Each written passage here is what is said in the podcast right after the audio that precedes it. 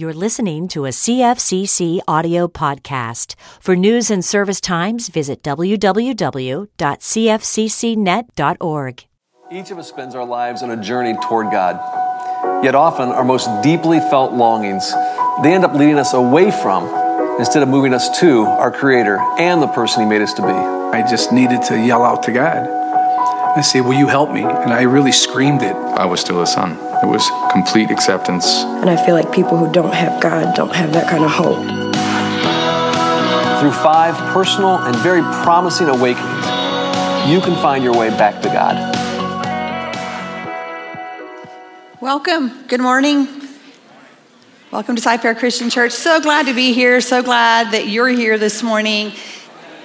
You saw a quick video of our next series that's starting. Today, we're going to, Kevin's going to finish up um, the Heaven series. So look forward to hearing that and worshiping with you this morning. I'd like to share with you a couple of things that are going on. If you grabbed a bulletin, I'm just going to run through a couple of things in here. Um, in the foyer, you probably saw a table. They're doing an adopt a teacher drive. And this is for, as we know it as Winfern, and now it's called the Leonard Branigan Center. So um, if you're interested in doing that, please stop by, pick up a card. All of the cards this year are $50 value and under. So you'll know kind of what to expect when you go to the table that that's the amount that it's going to be. You can also um, go online Sherry set up a link through Amazon, which will make it a lot easier as well. So please consider being a part of that. Um, there's an event on Friday, September 20th called Start Here. And it's described in your bulletin, but it's a really great event that Travis is putting together to help you talk to your kids about knowing Jesus and how do you have that conversation? How do, how do, you, how do you get started? We have our annual um, golf tournament coming up October 13th. So put that on your calendar, save the date, start thinking about a team, because that's going to be right around the corner. We have a couple of women's Bible studies that are starting up. The Monday night group starts September the 8th, and the Tuesday morning group starts September the 10th. Two really great studies. We're also going to be putting together our fall life groups very soon. So be thinking about a way that you can connect. There's going to be lots of great opportunities to do so. Good morning, church family. Happy Sunday. Good to see y'all. Um, a friend of mine recently said that our God is a God of details. And I don't know about y'all, but it just stuck with me. You know, God is a God of details. You know, what, what does that mean? What does that look like? And, um, you know, where do I see God in the details? And some of the places that I see God in the details, and we've heard some of these things before, you know, He's in the details of our fingerprints, right? Everybody has different fingerprints. Everybody, you know, in the world, that nobody has two sets alike. Snowflakes. All the snowflakes are unique. Um, in, in Africa, we were on a safari and there were zebras everywhere. And, and our tour guide said, oh, it's the, the common zebra. You know, but all of those common zebras had unique stripes. No two zebra stripes are the, are the same, or no two zebras have the same stripes. Um, another place that, that I see this, and I just have to look around the room and see the details in, in all you guys. I mean, we're all created in His image, but all the different sizes and shapes and colors, and God is an artist. I mean, it is amazing. Do you ever just people watch and think, wow, you know, that everybody's so different. Even twins. I mean, there, there's no, no two people that are exactly alike. Um, I ran across something recently. Well, and because we're humans, you know, there's emotions involved in that, and emotions can mean tears, right? Um, but what I found was I ran across something recently that even in our tears, um, no, the tears, the makeup of the tears, even though it's you know water and some other other things, if you look at tears under a microscope, tears are actually there are different formations in tears depending on on the person and depending on the emotion. There's actually a photographer. Her name is Rose-Lynn Fisher, and she has photographed all kinds of tears from all different kinds of people in all different you know situations whether they're joyful situations or sad situations. And here's you know tears of grief tears when you're cutting onions. And they are actually like there's no two sets of tears that are alike and that is just the detail of God. He is so close to us. He is so involved in, in the details. And I just thought that was so beautiful that, I mean, even in our tears, we wipe away tears. Tears are, you know, around like that, right? They are just gone so quickly. Um, there's a scripture in Matthew uh, 10, 29 to 31, the message version that I really like. It talks about details and it says, What's the price of a pet canary? Some loose change, right? God, and God cares what happens to it even more than you do. He pays even greater attention to you down to the last detail, even numbering the hairs on your head. He knows how many hairs are there. So don't be intimidated by this bully talk. You are worth more than a million canaries. And y'all, at the end of the day, this is offering time at the end of the day. So, God, why is He so close to us, right? He cares. You know, he's, he draws near to us. He's not detached. He wants to be, you know, part of, part of our lives. At the end of the day, you know, our, our finances are part of who we are, but at the end of the day, it's just pennies, nickels, dimes, and quarters. I mean, they're just details, right? But God's right there with us in those as well. Would you pray with me?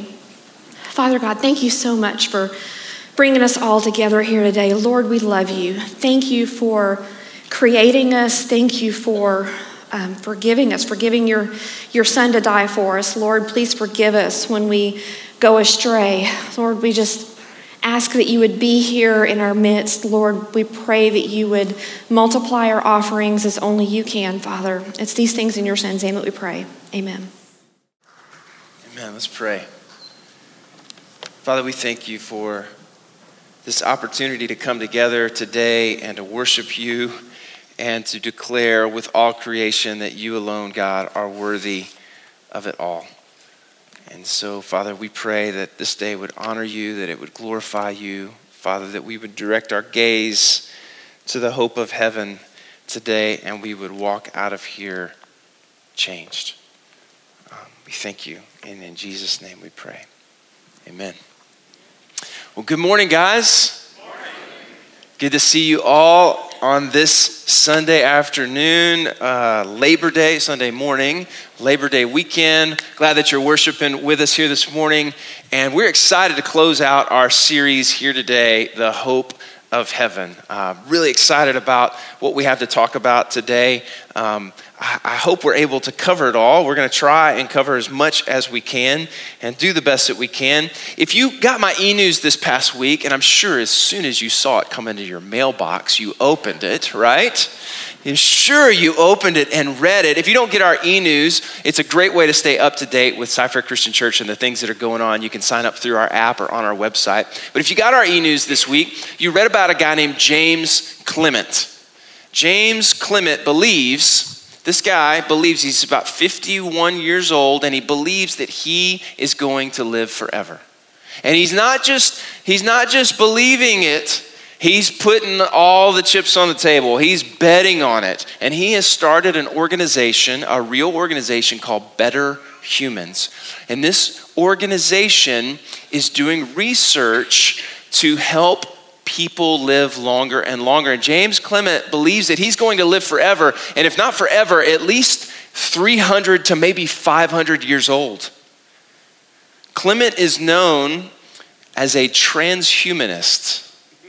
Strange word, but Clement is known as a transhumanist. A transhumanist believed that that coming technology that's around and available to us today and that's on the brink right now is going to change the human condition, thereby allowing us to live hundreds and hundreds of years.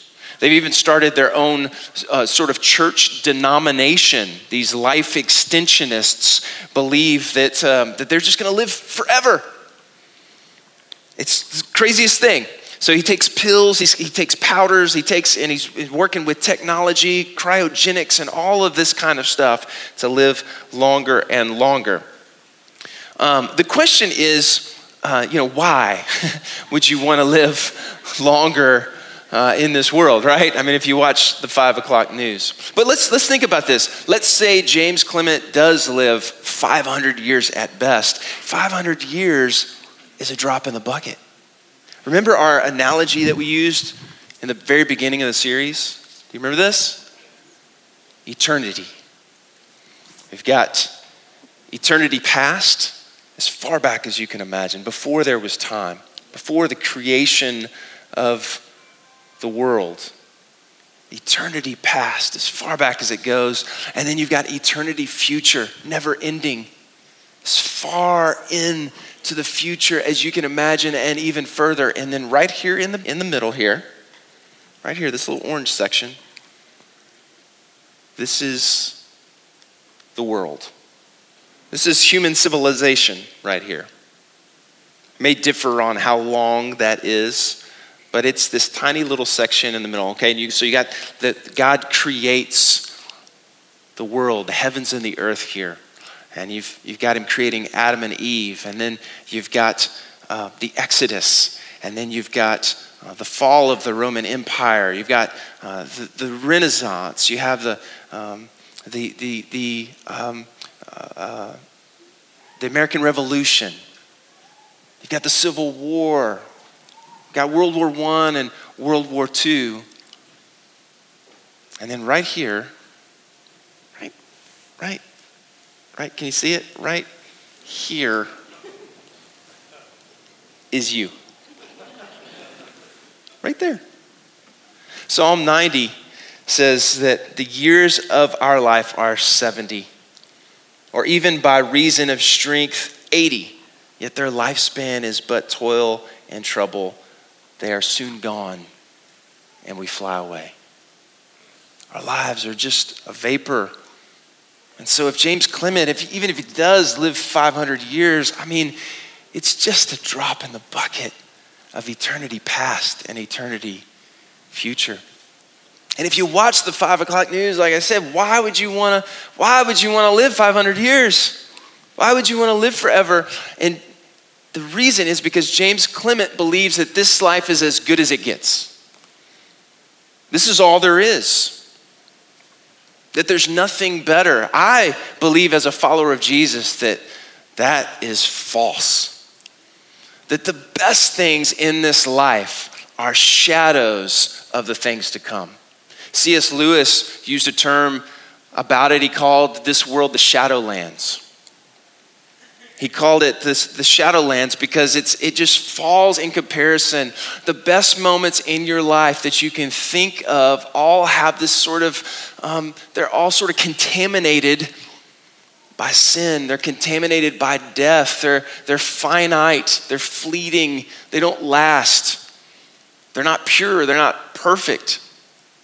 And so, the best that this world has to offer is a shadow of the things to come. And so, we've been talking throughout this series about, uh, about setting our course toward that destination, toward heaven, and looking at heaven and, and, and shifting our gaze from, from now, from right here, what's directly in front of us, and looking toward paradise. Because if you're focused on now, if you're focused on this moment right here in front of you, this little, you know, one foot by one foot square here, you're going to miss your destination. I was with I was with Barry uh, Dupuis a couple of years ago. He took us he took me and my kids sailing. It was really a lot of fun for the kids for about the first five minutes. Um, but at one point, we got out of the, you know, we were in the bay and we kind of got out there, and Barry is up and down, and he's tying knots, and he's, he's, things are swinging over our heads. It's chaos. It was crazy. He's busy, and he goes, I need you to take the helm. I need you to take the wheel while I go do this, you know, reverse ship, sheep, sheep shank knot or whatever it was called.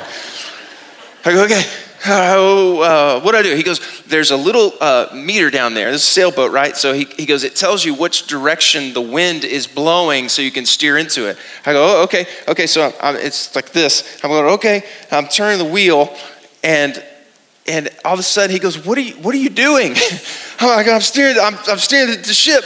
And I look up, and we are not moving at all. There's, and we're we're just going in a slow circle I mean, not, we're not moving. We're literally just drifting in a circle. He goes, Oh, I should have told you. He goes, Pick a point on the horizon. Don't, don't just stare at that little meter there. Uh, he goes, Pick a point on the horizon and steer toward that. I go, Oh, okay, I can do that. Suddenly we catch the wind and here we go. Boom. If you keep your eyes right on where you are, you're going to miss your port. You're going to miss your target. You're going to miss your destination. And this series is about longing for heaven, reminding us to long for heaven and living in light of that longing. living our lives sort of in light of what we know about heaven and what is to come. Because this was sort of the overarching message of this whole series that what you believe about eternity determines how you live today, right? And so, knowing what we know about heaven, knowing about heaven should cause us to look forward to it and to live our lives toward it, change the way we live. And if we're not looking forward to it, some of us have sort of a skewed picture of what heaven is. That's because we don't fully understand it. And so we've set aside this time to sort of look at it and understand it a little bit better because living a godly life is directly related to how tied we are to things in this world. C.S. Lewis said this way He said, Christians who did the most for the present world were just the ones who thought most of the next. He said, It's since Christians have largely ceased to think of the other world that they have become so ineffective in this one. Isn't that true? When you're able to let go of the things of this world and not worry and not have anxiety and not toil and stress, and you're looking to what is to come, we can really make an eternal impact. If we really believe in what is to come, we're going to be more forgiving of others who have hurt us. We're going to invest more in things that, that matter. We're going to, we're going to do more things that have eternal value. What are things that have eternal value? Do the things that anger you, this is a good sort of barometer in life, the things that really anger you, do those things have eternal value? The things that make you upset have eternal value? Do the things that you invest in, that you invest your time, that you invest your, your money, your resources, that you pour out your life for, do those things have eternal value? What will last for eternity? What is going to last for eternity? It's not going to be your car, it's not going to be your house, it's not going to be your degrees. It's not going to be your trophies. It's not going to be your business.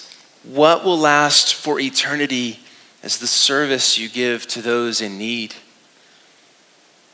Every dollar of generosity, the prayers, and the presence with those who are suffering, those moments that you've given toward evangelism and sharing the gospel of Jesus with others.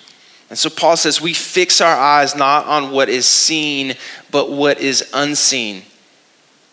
As followers of Jesus, take your eyes off of the things that are earthly and that are going to, to, to be destroyed by moths and rust and fix our eyes. The word fix is kind of a vague term, but it means for us to fasten our attention to heaven don't fasten your, your attention and your focus. Don't be fixated on what is seen, be fixated on heaven.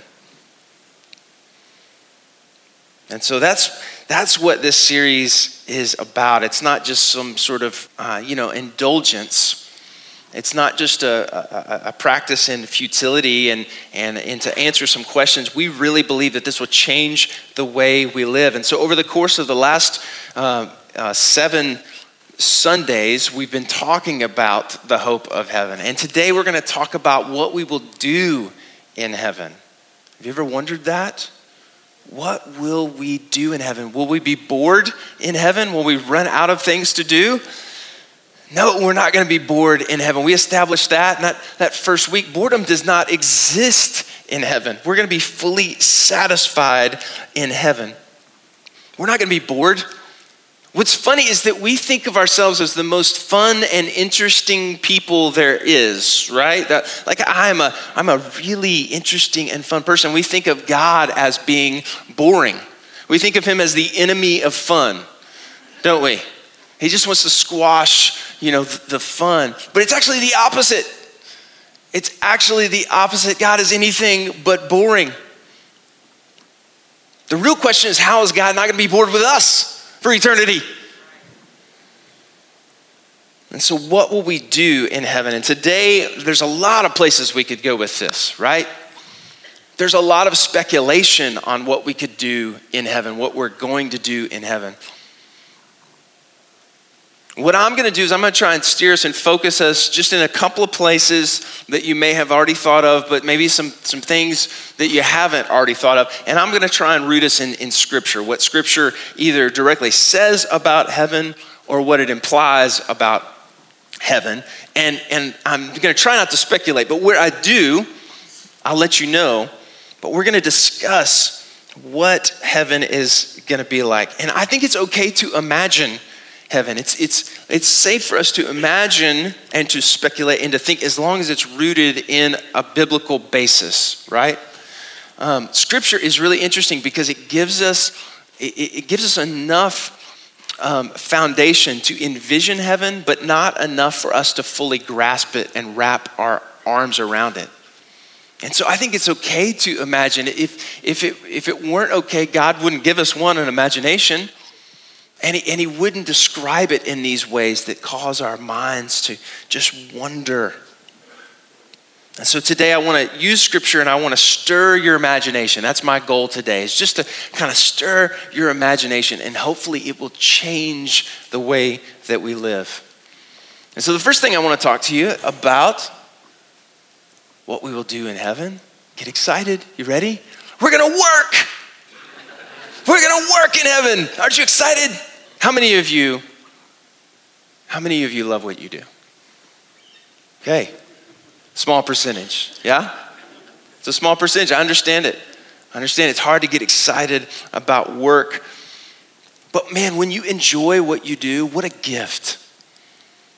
When, you, when you're ready to get up in the morning to work, whether you're a stay at home mom or where you work in the office place, what a gift it is to be excited to work. It is such a gift. You know, it's interesting. We think of work as we think that heaven is just going to be sort of like a hammock. It's going to be just this one long vacation. But what we forget is that work was not part of the curse. Did you know that? Work was not part of the curse. In Genesis 1:26, it says, Then God said, Let us make man in our image after our likeness, and let them have dominion over the fish of the sea and over the birds of the heavens and over the livestock and over all the earth and over every creeping thing that creeps on the earth. So man has dominion. God allows Adam, he gives him the role to name the creatures. And every creature he gave a name, that animal was named that name.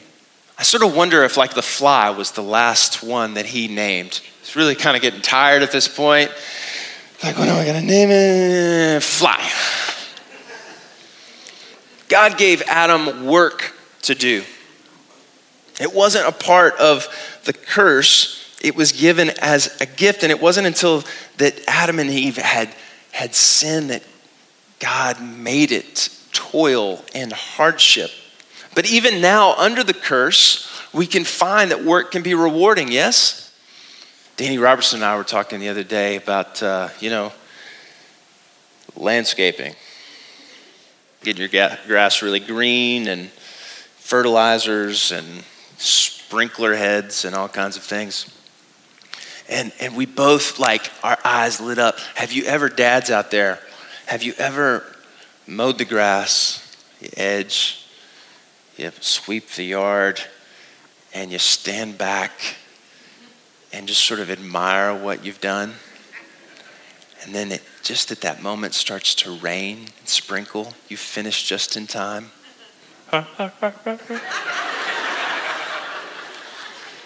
just as a man, it just gives you so much pride. It feels good. Work can be rewarding. And while some of you may dread going to the office, the majority, the vast majority of you in here dread going to work, there are still things that you do that you pour your life into. There's still places of passion that maybe it's not in the workplace, but you found areas where you serve and where you volunteer, where you're giving and you're pouring out your life because it's something that is rewarding to you.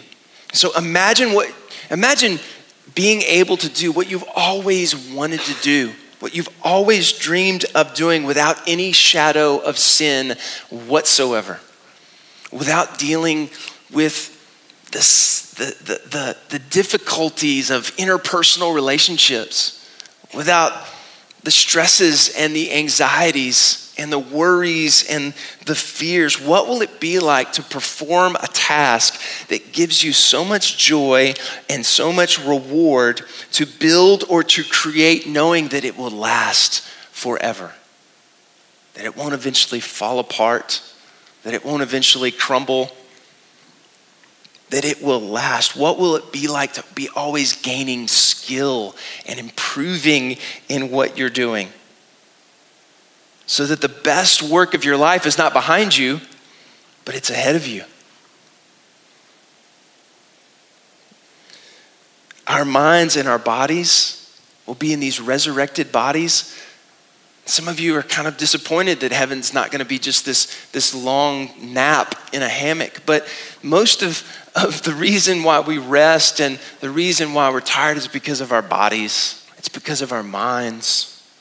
It's because we don't have passion, but in heaven we'll be in these resurrected bodies where we will never lack resource, we will never lack energy, we will never lack opportunity or passion.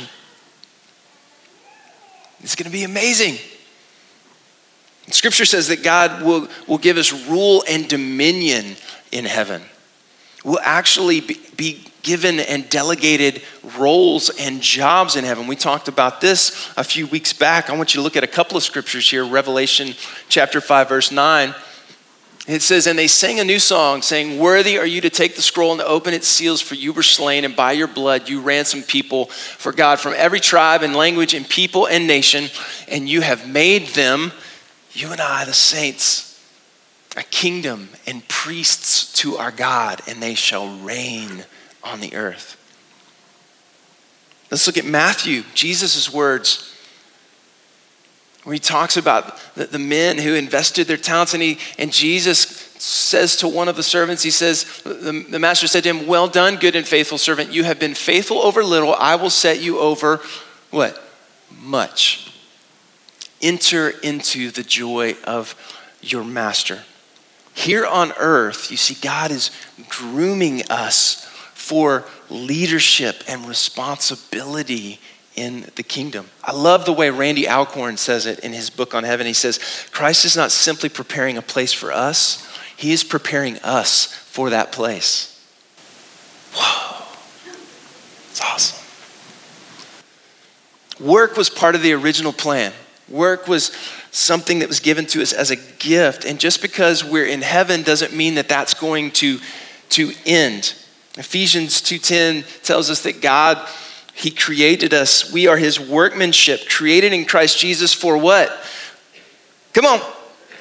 Good works which God prepared beforehand that we should walk in them. And those good works are going to continue. And so, what will you do in heaven? Will you continue the work that you're doing here in heaven? Some of you thinking, please, God, no. I don't know what you're going to do in heaven. Scripture doesn't say that.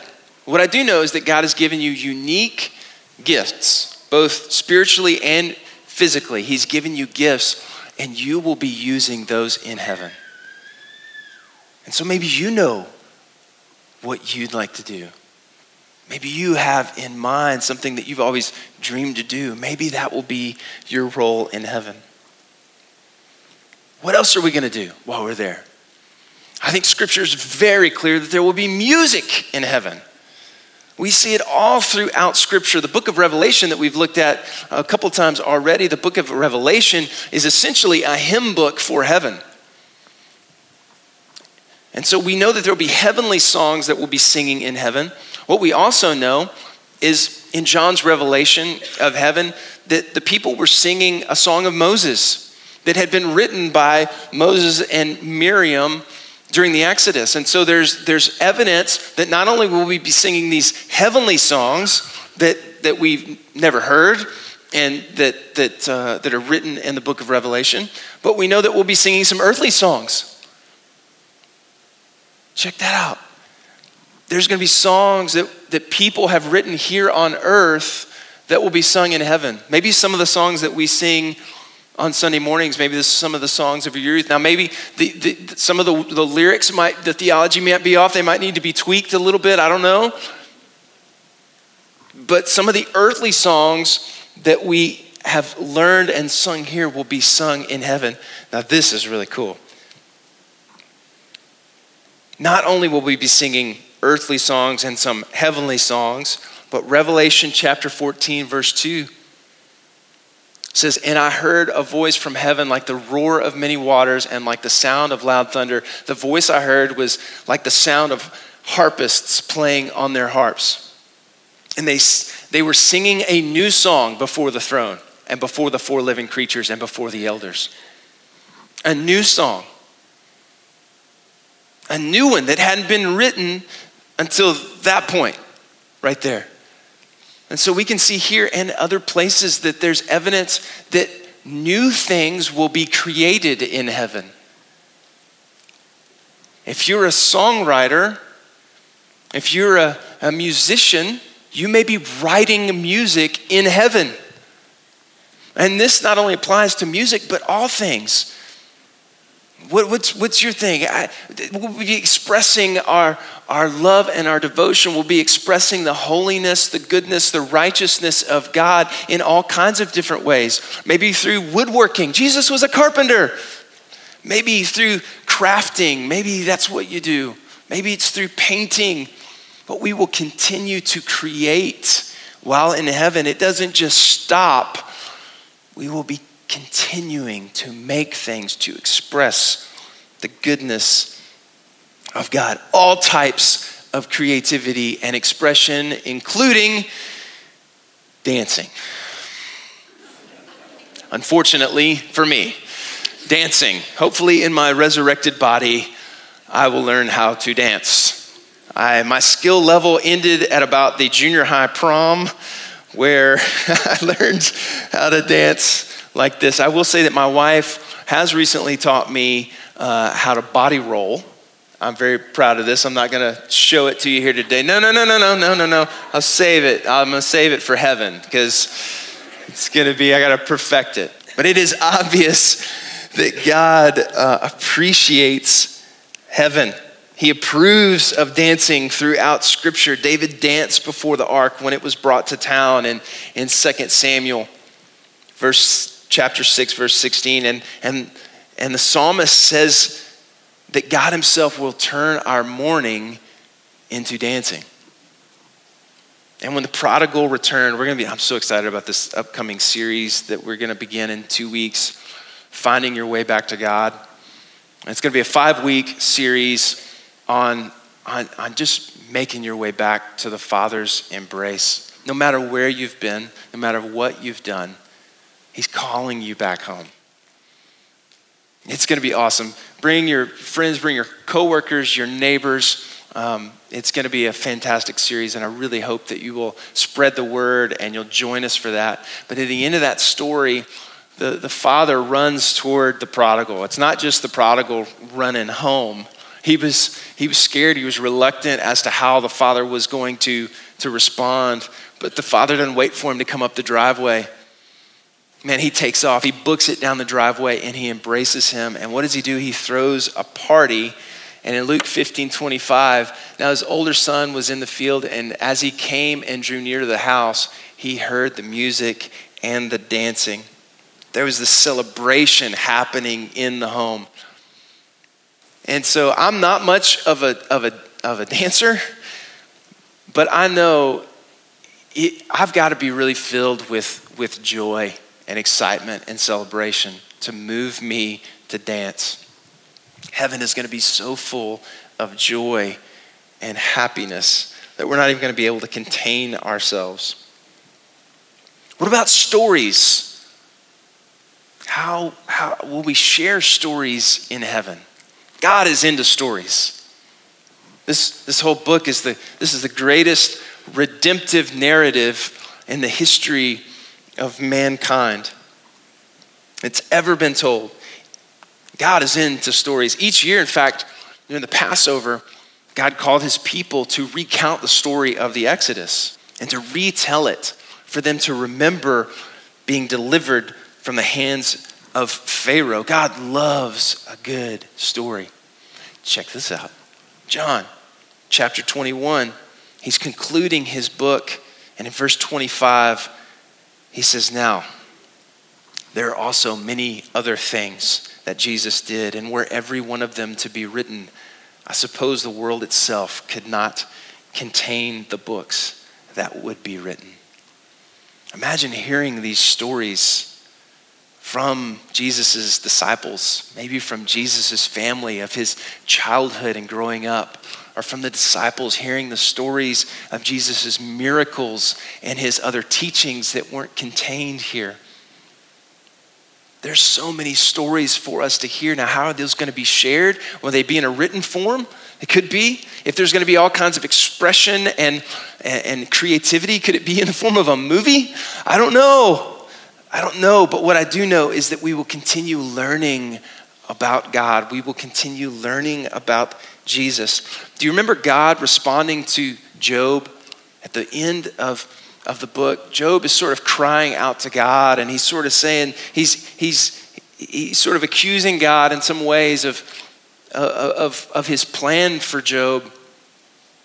And God says to him, he's, he, he says, Were you there, Job? Let me, let me just, you know, set the record straight here because I've forgotten. Uh, were you there when I laid the foundations of the earth? And then he goes into this long, you know, run on of what it was like when he created the heavens of the earth. And in verse 22 of chapter 38, he says, Job, have you entered the storehouses of the snow? Or have you seen the storehouses of the hail, which I have reserved for the time of trouble, for the day of battle and war? What is the way to the place where the light is distributed? Or where the east wind is scattered upon the earth? Can you imagine sitting down with the angels? and hearing them recount the story of God creating the universe, or maybe watching it somehow with our own eyes, we'll be able to do that with a front row seat.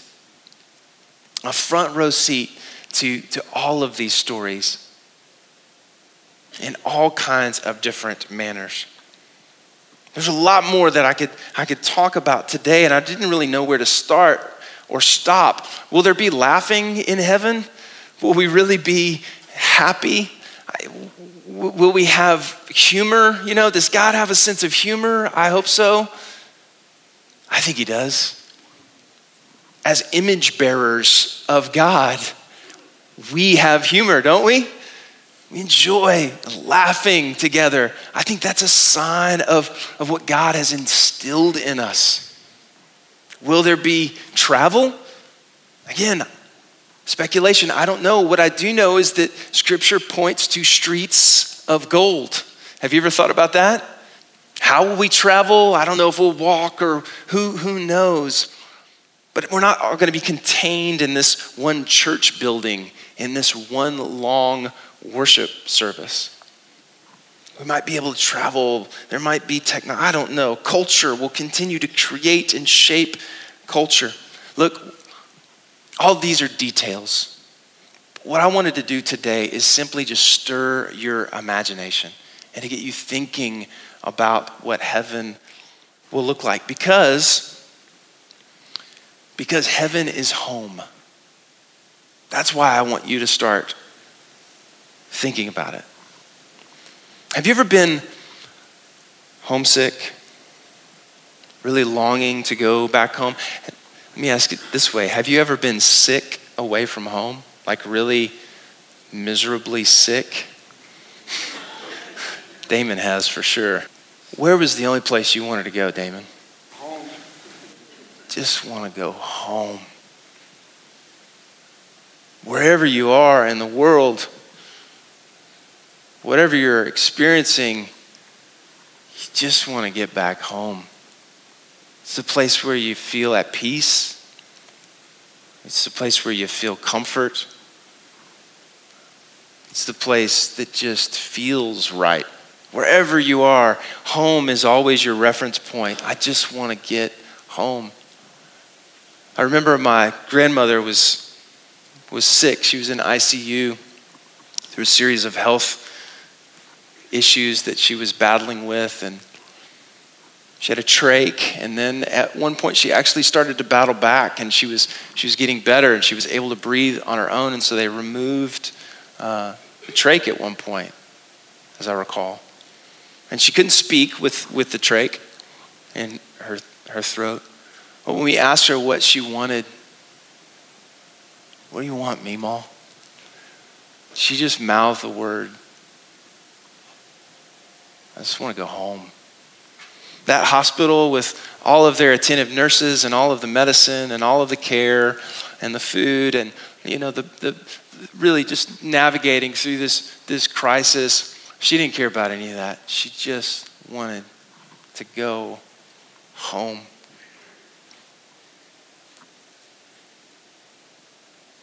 And for some of you, home doesn't have a really good connotation. And so I want to acknowledge that. I want to recognize that. Some of you couldn't wait to get out of your home situation. That may be true for you, but what I want you to know is that, that what we're talking about, heaven, will be all of the good things about our earthly home, multiplied by infinity.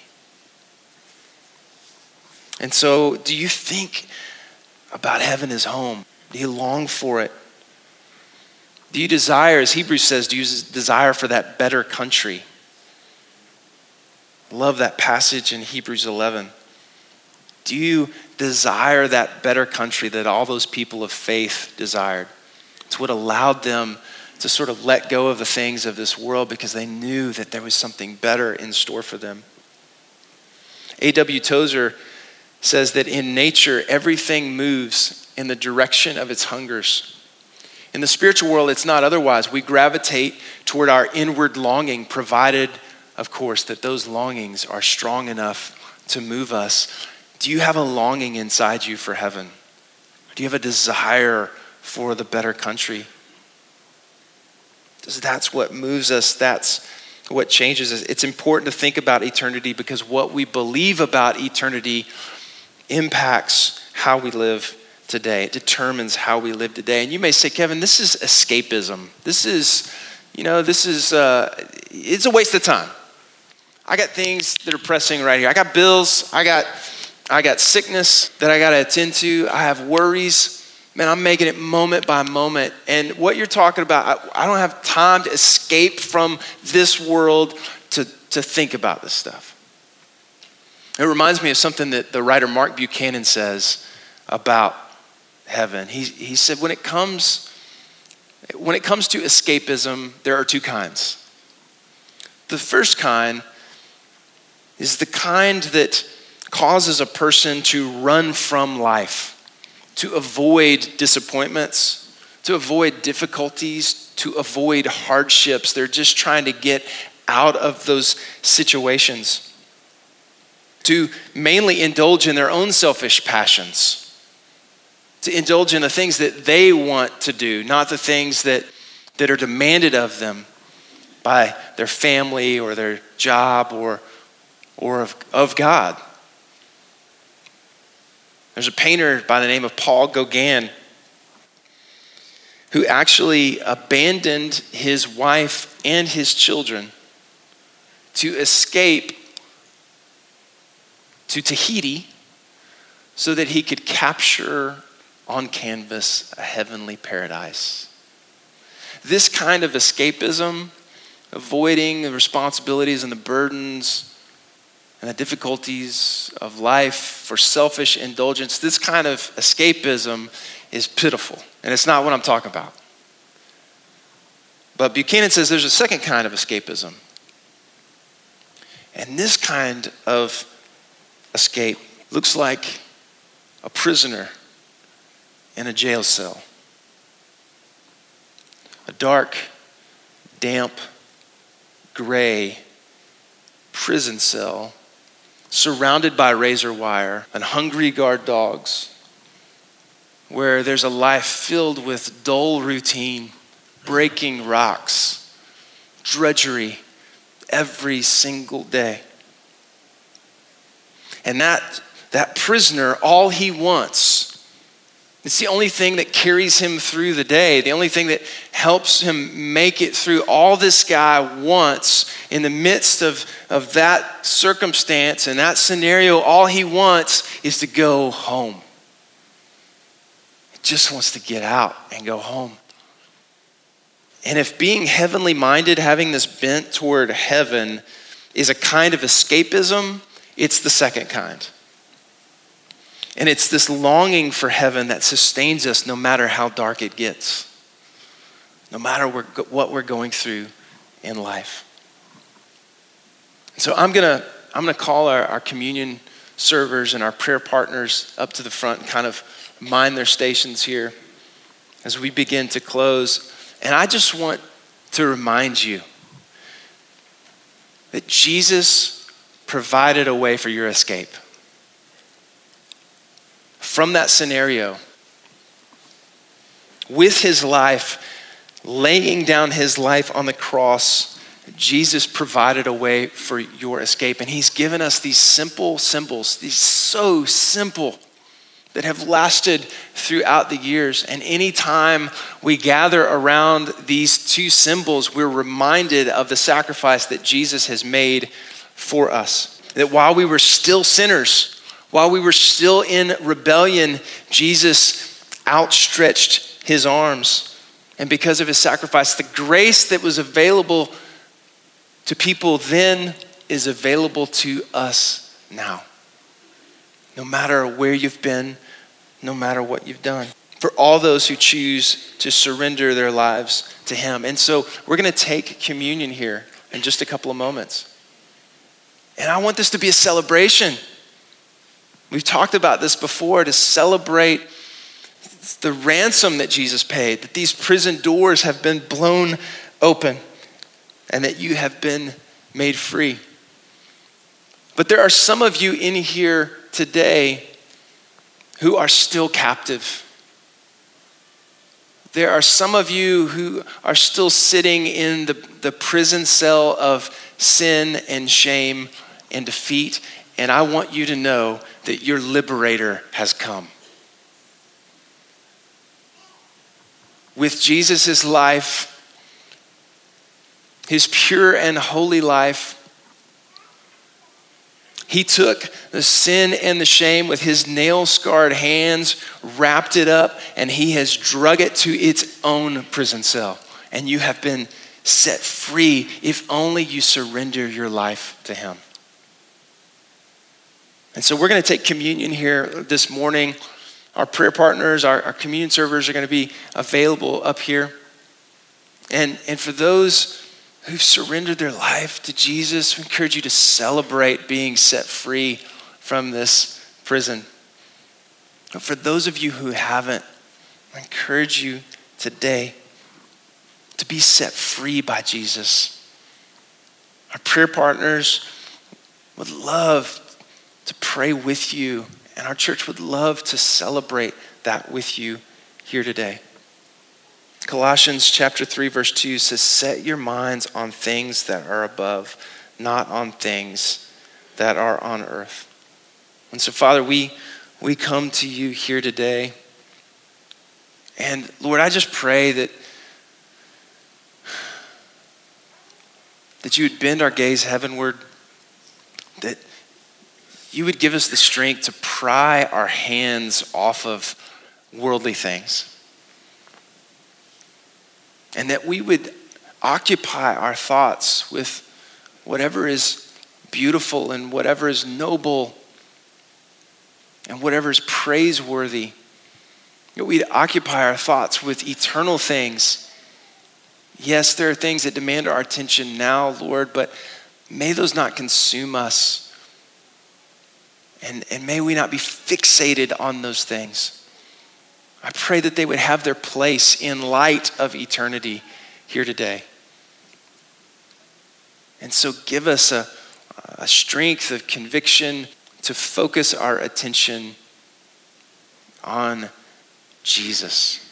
It is one thing to hope in a place, it's another thing to hope in a person. And we set our hope on you, Jesus. And we pray that you would that everything else would fall into place. As my friend prayed earlier here today, Lord, we seek your kingdom. And you promise that everything, if we seek your kingdom first, will be taken care of. It will be added to us. We thank you um, for the life that you live, Jesus. We thank you for the life that you provide for us when we surrender our lives to you. And we pray we be reminded of that life here today. And in Jesus' name we pray. Amen. You guys can have a seat. Kevin ended his sermon talking about the fact that our, our hope isn't here and, and that we're seeking Jesus. And, and as parents, that's one of the things we strive to give to our kids. And so today we want to welcome uh, Joey and Stephanie Newman up as they dedicate their daughter Maggie Rose to, to the Lord and, and commit to striving to show her that same hope. Come on up, guys.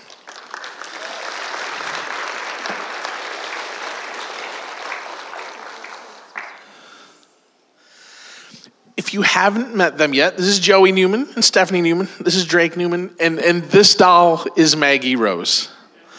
And, they want to dedicate Maggie Rose today, and, and dedication at Cy-Fair Christian Church is an opportunity for them to proclaim their desire to lead her towards Jesus as she grows, and, and to ask you guys to partner with them as they do that.